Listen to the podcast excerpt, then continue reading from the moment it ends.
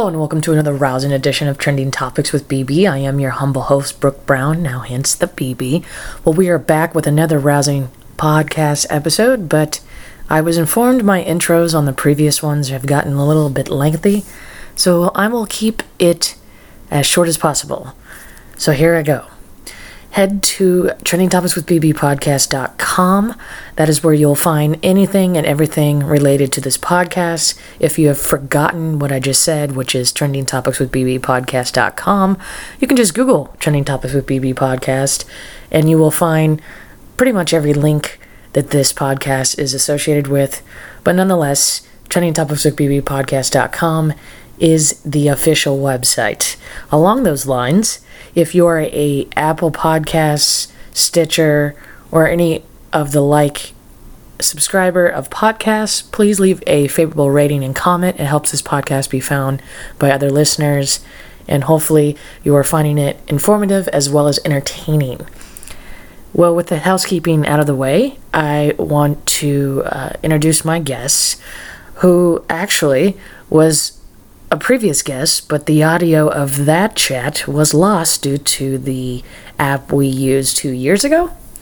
So fast forward to now, and we were able to record audio with updated technology. And as I mentioned in the chat, we are definitely a world away from each other. So the beauty of this new technology and the internet and such, but nonetheless, we connected through our mutual love of trance music. We go into a little bit about his background and a lot more. I'm talking about my chat with Kostas W. Vulgaris. This episode of Trending Topics with BB is brought to you by Teeth Powder 2.0. Have you been looking for a toothpaste alternative that does not contain fluoride? Do you have sensitive teeth, bad gums, and overall bad oral hygiene? Then Teeth Powder 2.0 is the product for you. Now, Teeth Powder 2.0 was developed out of the necessity to strengthen enamel, get rid of plaque, clean gums, and keep your oral health in tip-top shape. This product is exclusive to my listeners, and you can get your own 70-gram order for just $12 by heading to teethpowder.com, then clicking on the Products tab. Again, that is Teeth Powder, TEEF POWDER.com, then clicking on that Products tab to get your order. Now have a healthy and prosperous life with Teeth Powder 2.0. We've been trying to reconnect after we chatted a few years ago. Yeah. So, I know you have a great blog, and you've been doing a lot of reviews on trance. It's kind of where we connected over the years, is through trance. So, to kind of start from the beginning, what drew you to trance music? Because everybody has an origin story. Yeah, of course. There's a unique, almost everybody has a unique story in how they discovered it or whatnot. Mine was in 1999, when I went on a class trip to the island of Rhodes. Before that, I wasn't into any kind of music. I like kind of some film music, but beyond that, nothing really drew my attention enough that I would want to collect, music or listen to a favorite artist or anything like that. So we went to a club. I remember it was called Kin Size, and that was like a triple room venue. And in one of the rooms, I was playing, electronic music, which at the time I wasn't really familiar with. But I was like, wow, what is this? Tracks like ATB's The Summer and stuff like that. I remember it was, I think, a remix of Braveheart and stuff. And I was like, wow, this is the music that, I was waiting for. This is what really I was passionate about. I found what interested me in music. Before that, it was nothing really specifically.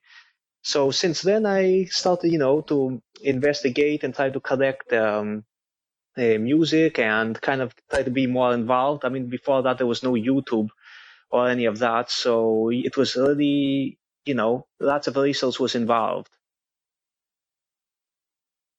Awesome. So was there a big scene where you're from, or was it just through your travels? that you were able to? Well, the thing is, in Greece, I mean, especially on the islands, it, at the time after that, it was kind of started to, the hype was building. And, I mean, there was a, let's say, dance music was around in the clubs after that. You could, you know, played out in different clubs, even here on the island, and especially, of course, Athens and bigger cities. And they were putting big-name DJs and stuff like that. So it had a... the hype was building.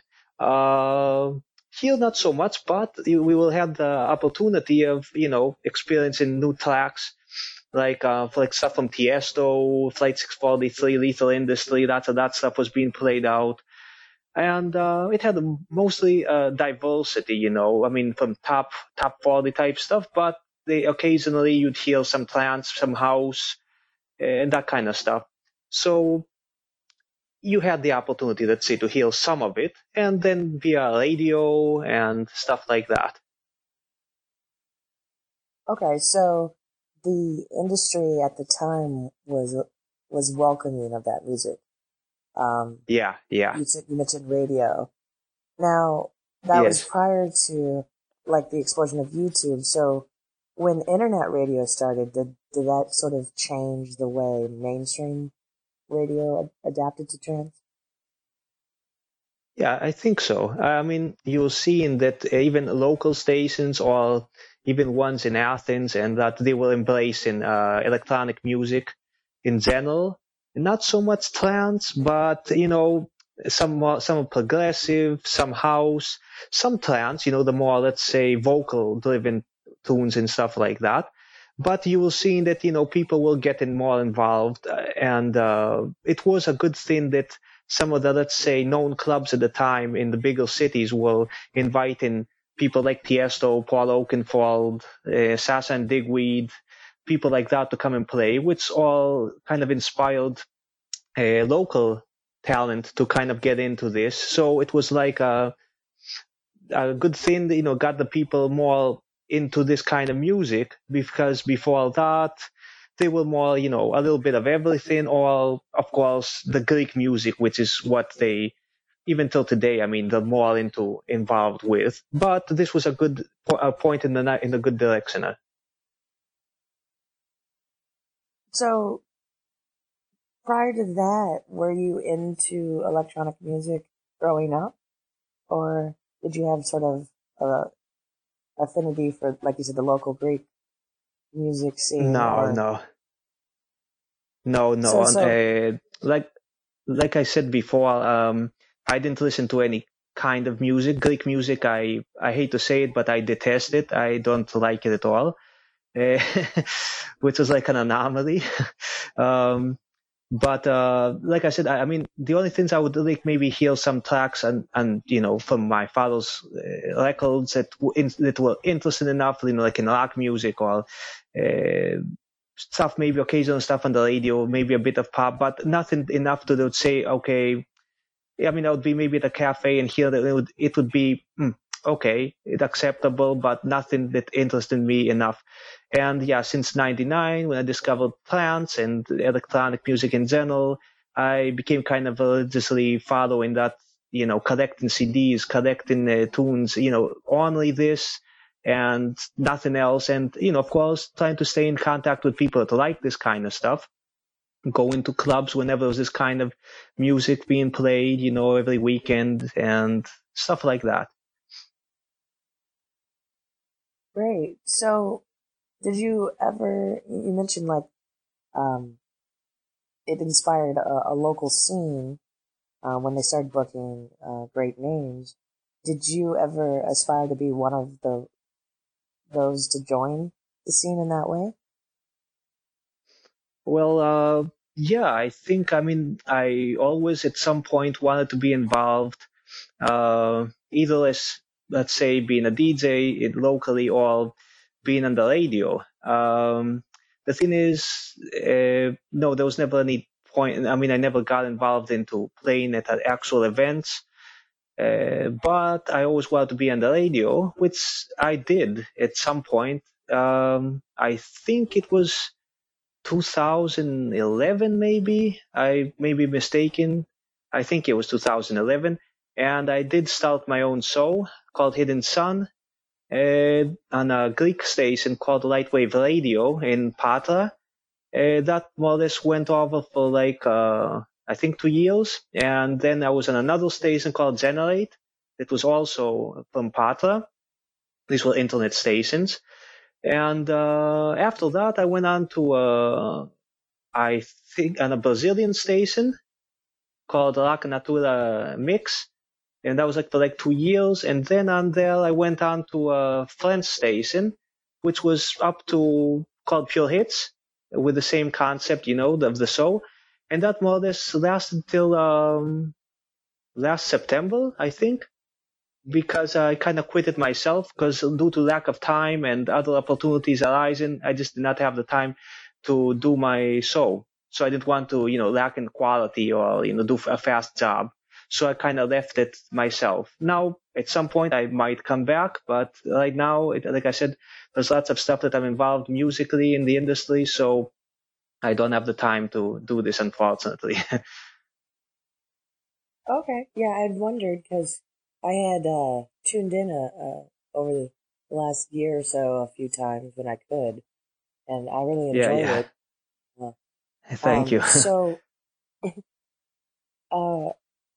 along those lines, I know you, like I mentioned when we first started talking, you have a blog like I have a blog, but your blog, Transfix.nl, right? Transfix.nl, yes. Yeah, right. It's really great, and we kind of have the same taste in trance. I mean, you're a big Markus Schulz fan like I am, and you like Coldharbour. Yes, of course. What have... In doing your blog and the reviews and the highlights of the tracks and artists that you have, what has that done in terms of kind of connecting with other maybe artists in the industry? Because you said you've had other opportunities arise. Has that helped? Yeah. Yes. Kind of well, for starters, Yeah.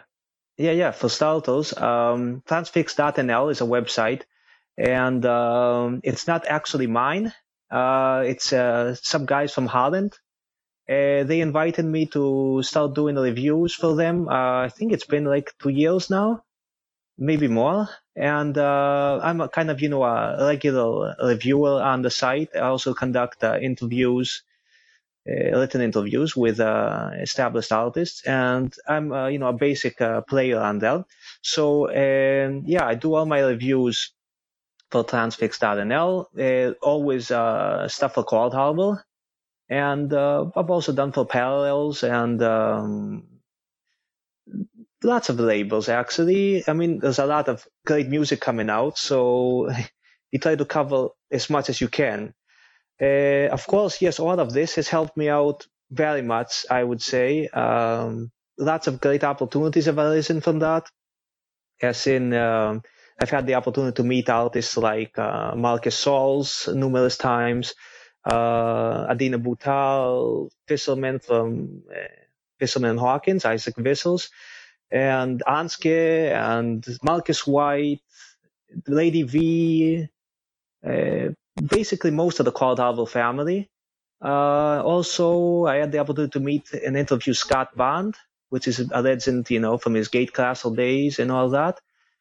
And the guys, actually, a lot of artists, like even Andy Moore, I met him 2017 at ADE, and several other artists.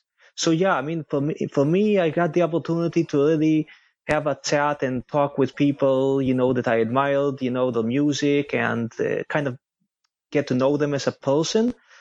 And also kind of form, let's say, kind of a friendship with some of them, like with Anske and Fisselman and Lady V, Adina, a lot of them, actually, which led to also meeting other people in the industry, like managers and stuff like that, which one of them basically was Scott Barnes' manager, and he is the guy that more or less invited me to my latest musical endeavor, which was Epica Artists. Epica Artists is a management company, and since last September, I was invited by the guy himself, by James, to become one of the managers on the company for Epica Artists.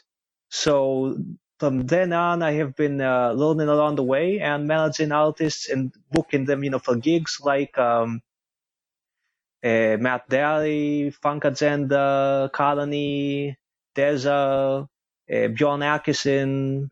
We recently are going to get Dan Thompson and a lot of other artists like Stephen Kirkwood, Matt Fax, The Thrill Seekers, Jess.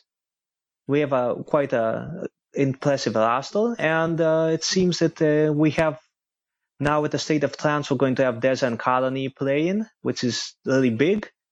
Plus, there's also an event that's going to happen in Liverpool on the 15th of March, which is going to have a lot of the guys from Epica, and it's a very new, let's say, concept. Because they're going to play, all these guys from the beginning till the end with a kind of a diversity of styles, from techno to progressive trance to full-on trance. So it should be something quite special, I think. That's awesome! Wow, congrats on all of that. So I can tell by your story there that you're enjoying it.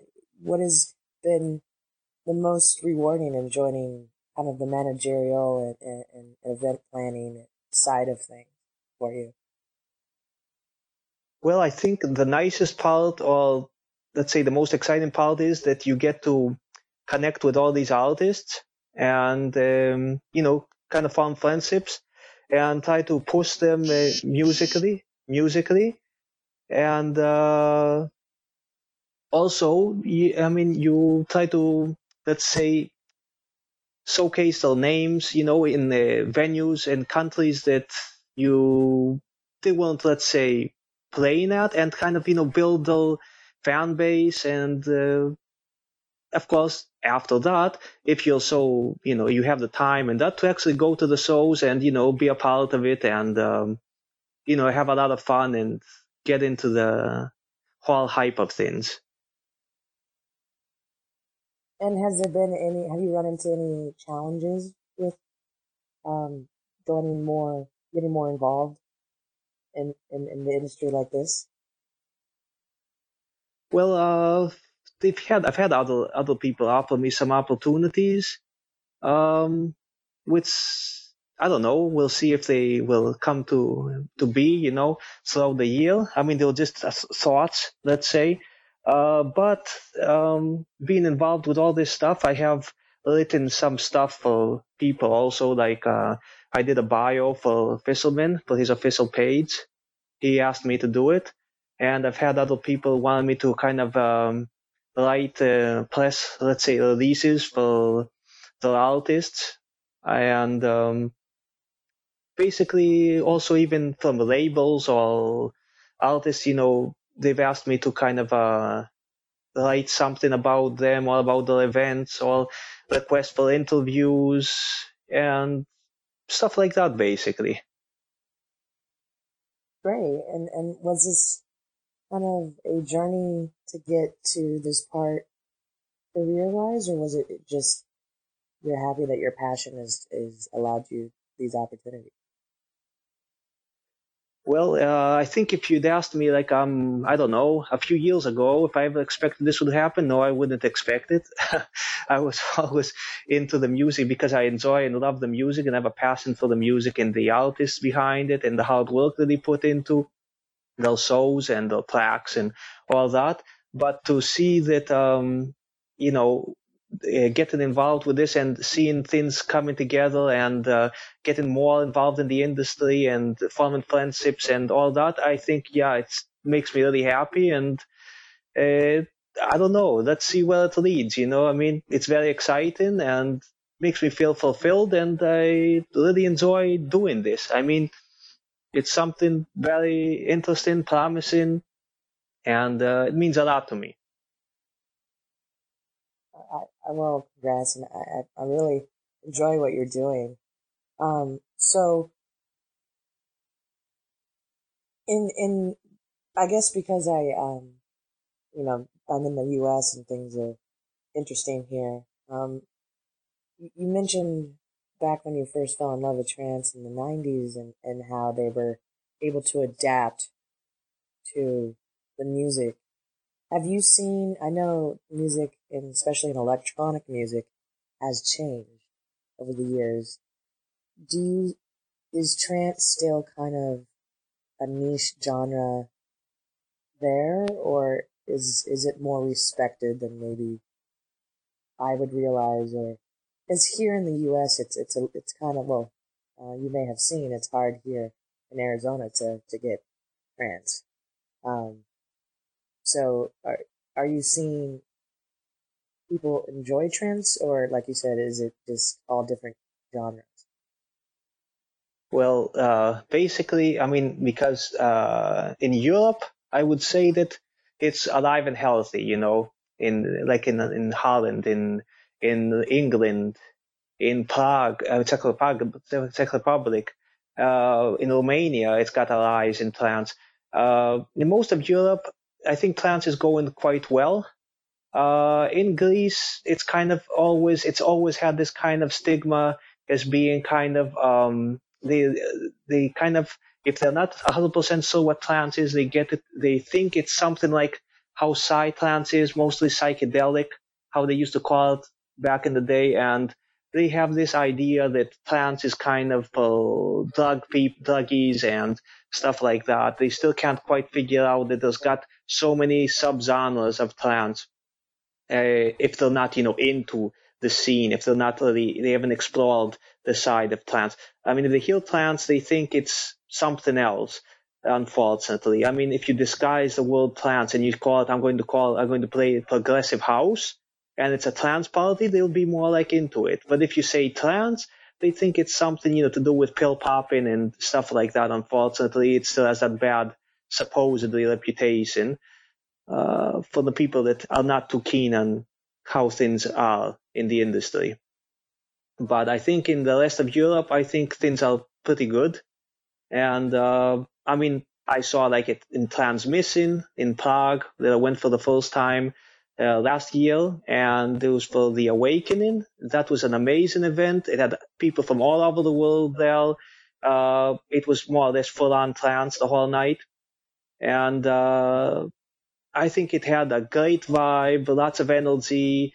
The people loved it, and you could see flags from all over the world, coming even from Mexico. And I mean, it shows that there's still a universal love for trance music.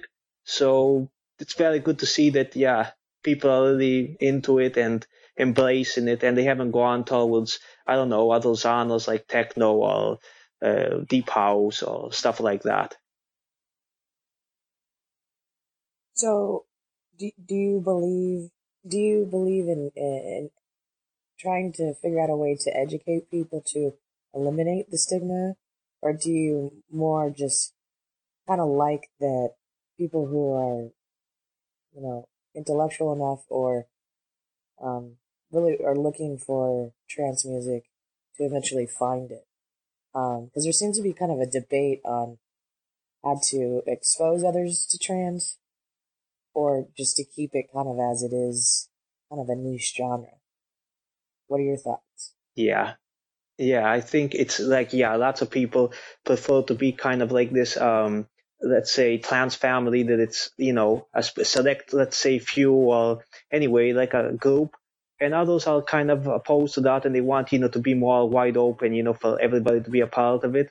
I think both ways, actually, the best would be the best of both worlds. In other words, I think, yes, you could. It is healthy to bring more people into that kind of music and to explore it and to understand it, because, of course, you want more people involved, so you'll be able to – it will continue to thrive because, people might start dropping out. And things aren't the same. But the only way to actually do that would be with more, let's say, vocal-driven tracks, or kind of slowly to get them into it till they get into the, let's say, the harder type stuff, or anyway, the more melodic. So I think the best way to kind of get people into this would be more airplay by, trance tracks on the radio. It doesn't have to be, stuff, the instrumentals, to be instrumentals or stuff like that. It could be stuff, with a nice vibe and vocal-driven ones that would, of course, draw the attention towards trance. And then someone that actually likes it could get deeper into, the rest of the style and kind of understand, what there's got a lot more to trance. There's got quite a lot diversity actually in the whole genre. So anybody can follow, from what they want that way. Some people could go towards the darker stuff, the techier stuff, the more vocal stuff, the progressive. It's got endless possibilities. I think that when someone discovers trance, he can find exactly the style that he likes the most out of it.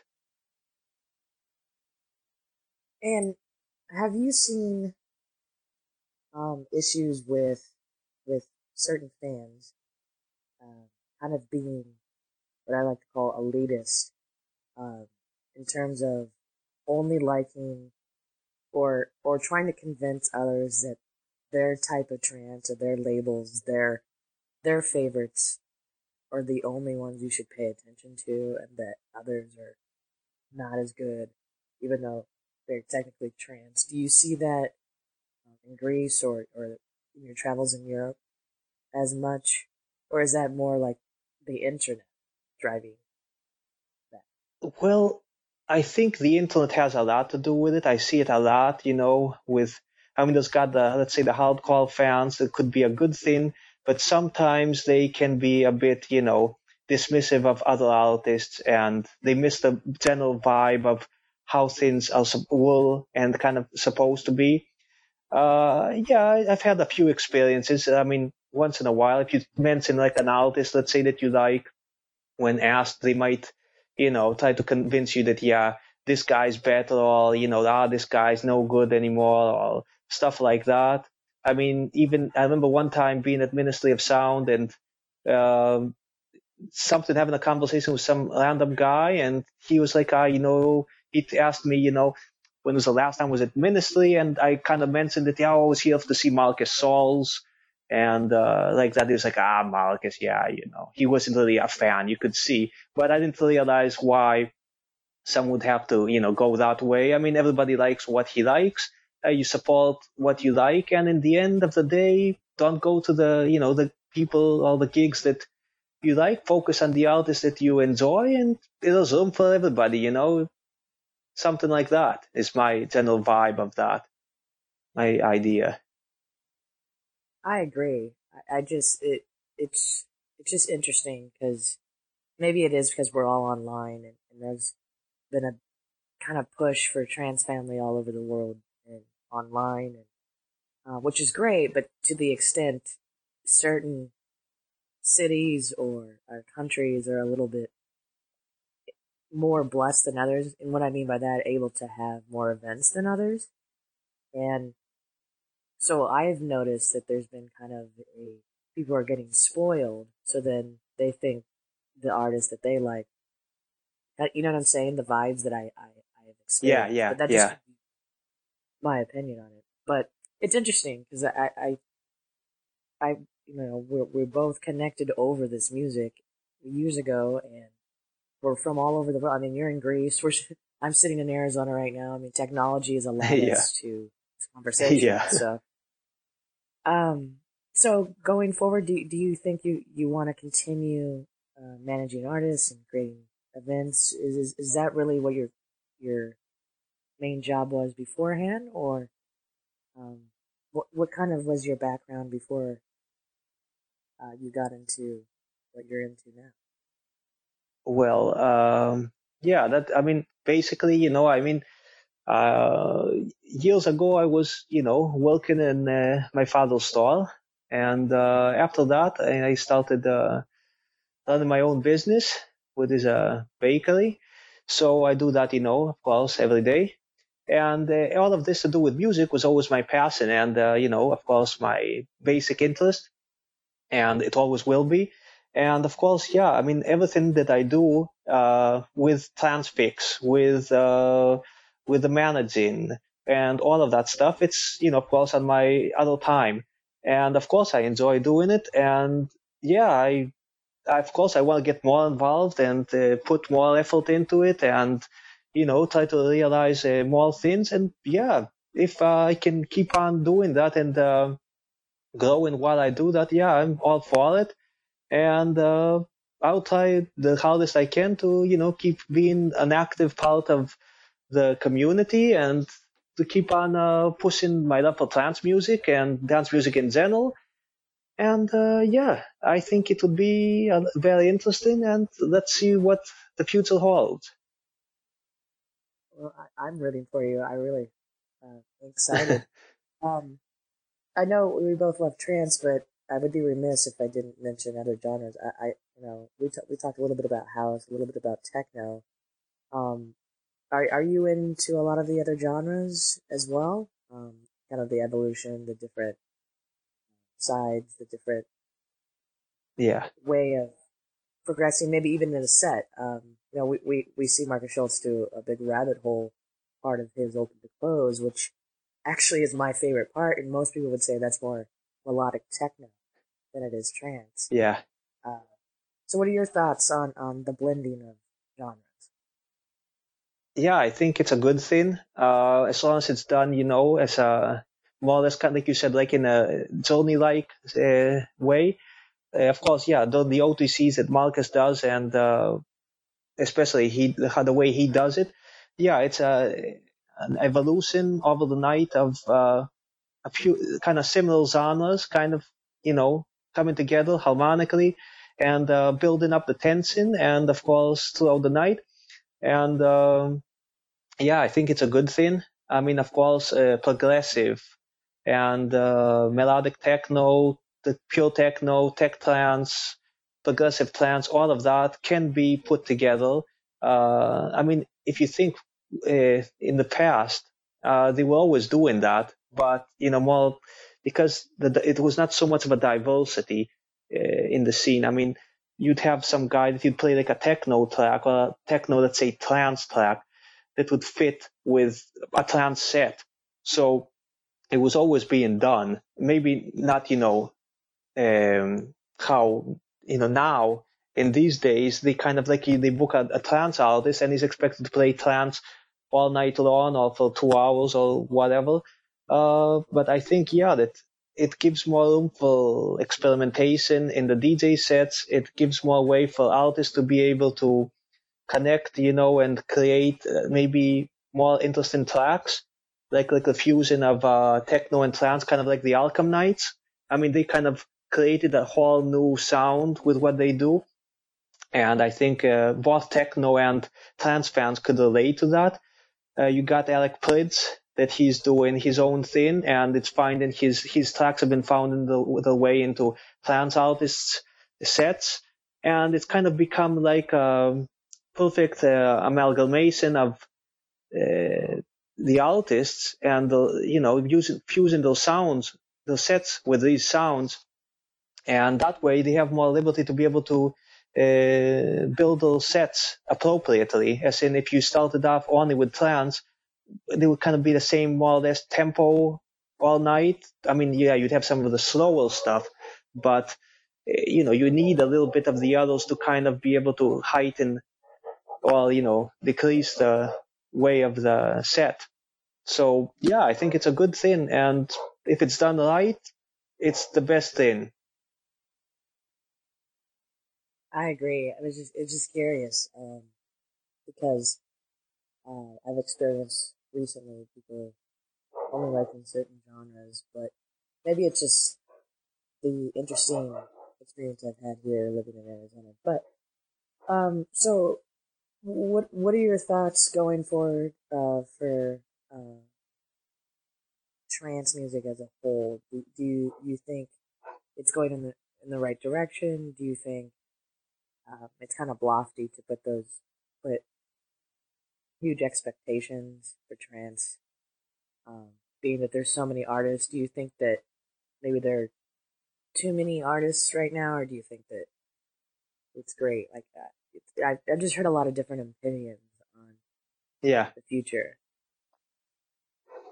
Yeah, I think it's a good thing because that way you wouldn't want let's say a select few artists doing kind of basically the same kind of thing, because even as good as it might be, after a while, I think the fans might go, tired of it, and they want things to kind of, change a bit or kind of become more fresh. And, lots of people like the classic trance sound. It's great, but you kind of want things to evolve a bit in the right way, of course. I mean, over the years, trance has evolved and become different. I mean, I remember the classic trance sound, what you were hearing way back, like what stuff Oakenfold was playing and Tiësto was playing. And now it kind of, things tended to be like in 2005, more melodic and kind of a hype mixture of progressive with melodic trance, which was kind of stuff like how Andy Moore was making and stuff like that. And then we saw things kind of going to another direction, kind of more techie. And, of course, the rise of the vocal trance and all of that stuff, towards even the side trance and stuff like that. So things do change, and you got, of course, the people that don't want things to change and they want to remain the same. And then you got the others that want to see things, in a different perspective and see fresh ideas come into the scene. So I think all these artists that, have, evolved and come into the scene, you see that they kind of each one has their own, let's say, ideas or influences. And together with that, you see that they can inspire us with new ideas, together with old ideas, and kind of create something else. So you have more of a diversity and, much more interest, there's more of a wider canvas that they can work on, as in to stay kind of to the limited stuff, which of course the technology has helped out, because in the past, from what I know, everybody was using, hardware to create music. Now everything is with synthesizers and VSTs and all that stuff that's been done via software. So it's a lot easier for people to start to want to make music and to get into it. It's not so, you didn't have to put so much money into it. So that way it kind of makes people want to become, more artists around and to kind of create their own music. And so far, I think, it's great. I mean, you've seen so many people want to make music and being exposed and new sounds coming, and it's a good thing, I think. Well, I just love the evolution and all of that.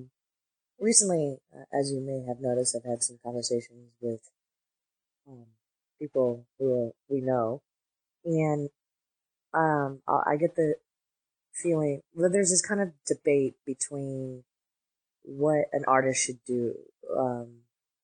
So, obviously, like an Oakenfold, Tiësto, Markus Schulz, Ferry Corsten, Paul Van Dyke, the list goes on. They came from kind of the era of DJing turned producer, and we're kind of starting to see like the new generation producer turned DJ. Do you think that has a bearing on the scene? Because they're two different skill sets. Obviously, both can feed off each other. But what are your thoughts on that kind of reverse role? Well, I think that, of course, in the past, it was the DJ entertaining the crowd and kind of providing the entertainment for the night and more or less giving the fans a journey. He knew how to build the set and to create, a whole element to the night, as in we all know that Markus is more or less known for doing stuff like that. I mean, that's what gave him parts of his credibility as a DJ, because he was so good at building a set.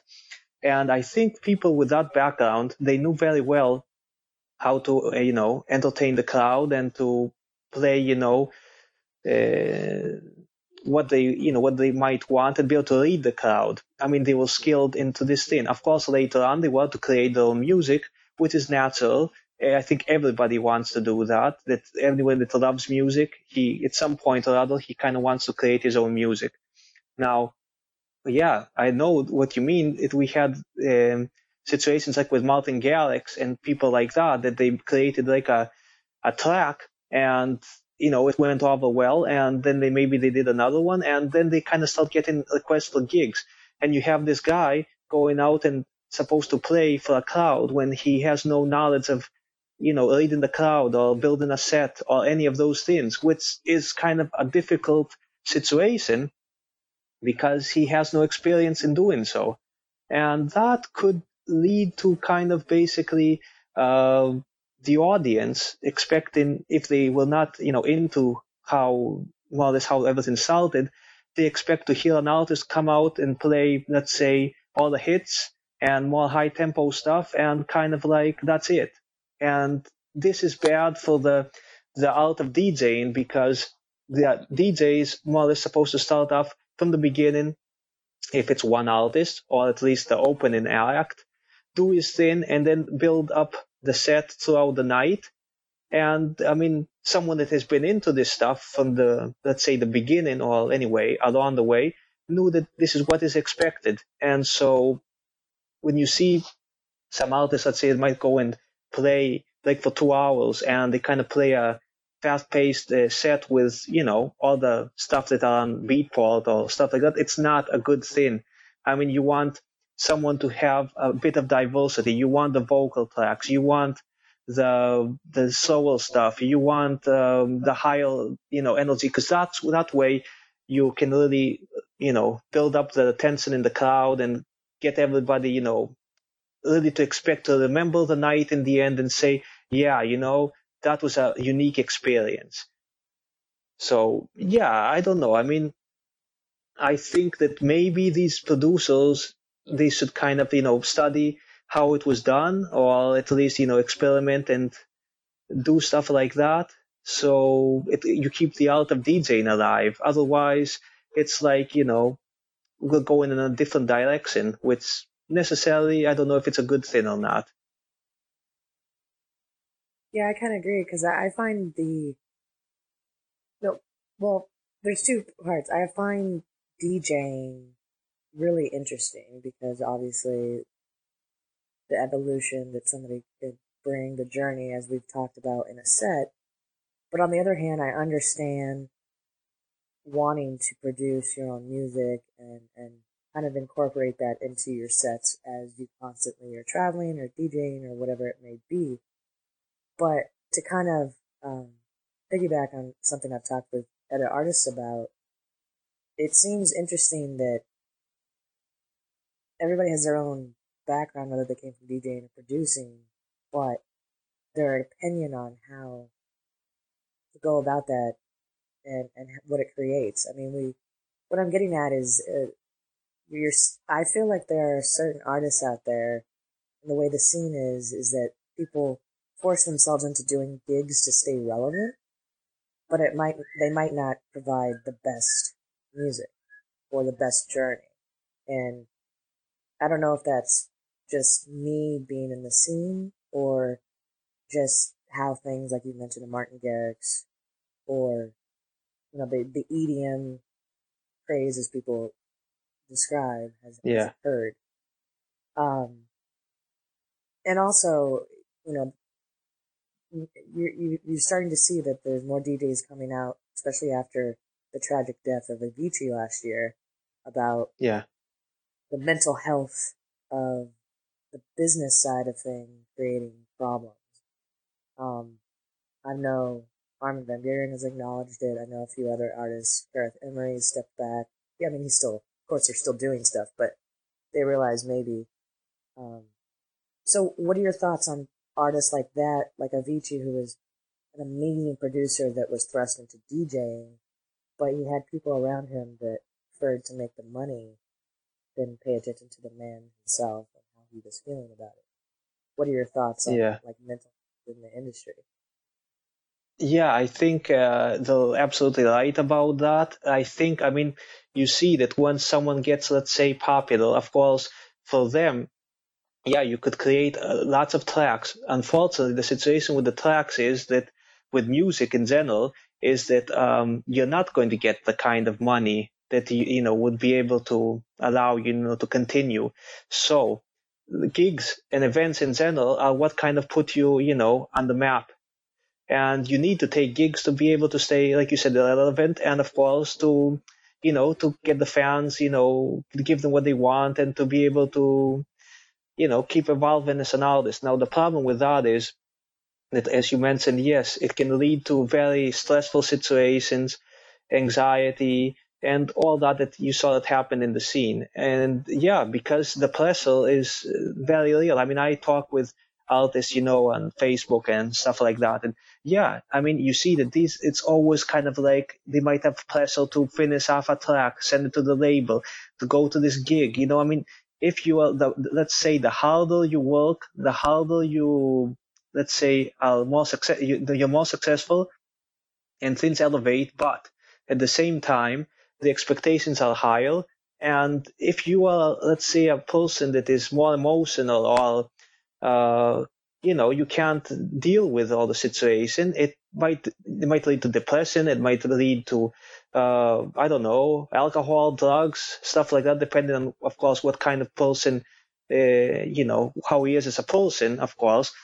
And I think the right thing to do is, from what I see anyway, is to kind of be involved but kind of pace yourself. I mean, and the industry, of course, should understand this, and the artists themselves, that you cannot do everything. I mean, you cannot sit and run, forget your sleep, forget this, forget everything, and kind of put everything into that, because, I mean, you are human. In the end, you will crack. You will not be able to do everything. Maybe this is why some artists, they hand over, let's say, maybe the artist pages to, other people to handle them, or the musical accounts or stuff like that, and all why they get managers to deal with, like I said before, bookings or other things like that, so they can be able to take away kind of some of the pressure, because at this point, the artist is more or less supposed to do everything. In the past, it was the artist was being discovered and the manager was doing everything for the artist. Now, I mean, the artist might have to be involved into doing everything if he's wants to succeed. And I mean, there's so many hours in a day, and he has to make music, and he has to maybe work someplace if it's not his full-time job, and pressure with family, with friends, with everything, and all that might lead to a very stressful environment for the artist. And maybe he decides to even leave the music altogether. Even if he's qualified to do it, he might do it. I've seen a guy that he was creating a lot of pretty good music, he had a good sound and everything, and he kind of more stepped back from everything.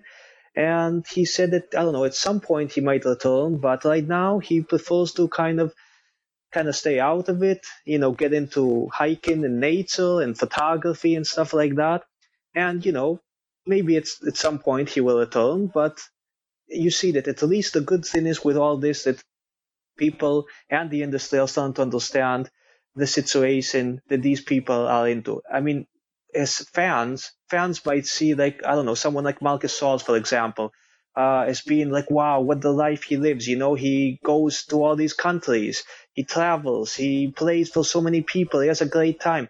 But I mean, being at his events and seeing him, especially during the open to close sets, it's, he loves what he does. This is why he's so successful. He loves his fans, and he spends time with them. He makes a point every single time to do this at his performances. But on the other hand, it's a very stressful situation. I know he loves doing it, but this is why the fans themselves have a responsibility, I would say, to embrace the artist, either via social media, messages, or even when you see them, make a point and, you know, feed, let's say, the artist's enthusiasm, because it's a vital part of keeping the artist motivated and feeling, in a way, loved. So this is something I think that people need to do. And like this that you might see on the internet with people kind of, you know, the debates about their favorite artists and, you know, the hate sometimes that comes through and all that.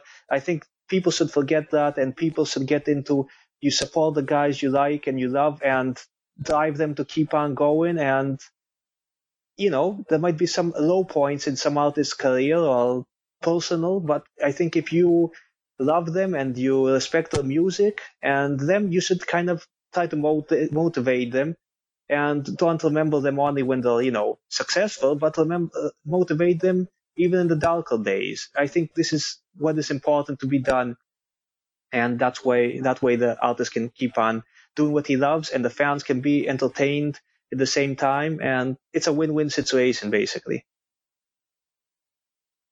Awesome. Well, I think on that note, and positivity that I love, I agree. We should wrap up. Obviously, I'm going to put links to the blog. Is there anything that we may have missed, or where people can find you on social media? Yeah, you can find me on Facebook with as Kostas W. Vulgaris. I have a SoundCloud account, but as when I produce some music, I did on various labels. But I haven't had something new since 2017. Maybe throughout the year, I'll have something else coming out. I'm working on various projects, so we'll see about that. On Transfix, all my reviews or interviews are under the name DJ S. Dragon. So if you see that name, that's I've done those reviews. I have, of course, my own blog, but I haven't updated that in a while. And you can see about, if you search Epica Artists on Facebook, you can find our roster and all the artists we're involved with. And, you know, keeping up to date with those guys as well. So, something like that. Awesome. Well, thank you again for chatting with me. And hopefully we can do this again in the future. And have a great day or night. Yeah, of course. You're most welcome. It was my pleasure to be on your show, and I hope everybody that will listen will enjoy it. It was a pleasure doing this, and let's keep on keeping trance alive, you know, and in general the dance music, you know, community to keep on, you know, being what it is, and only positivity and good music. Agreed. Well, I will talk to you soon. Okay.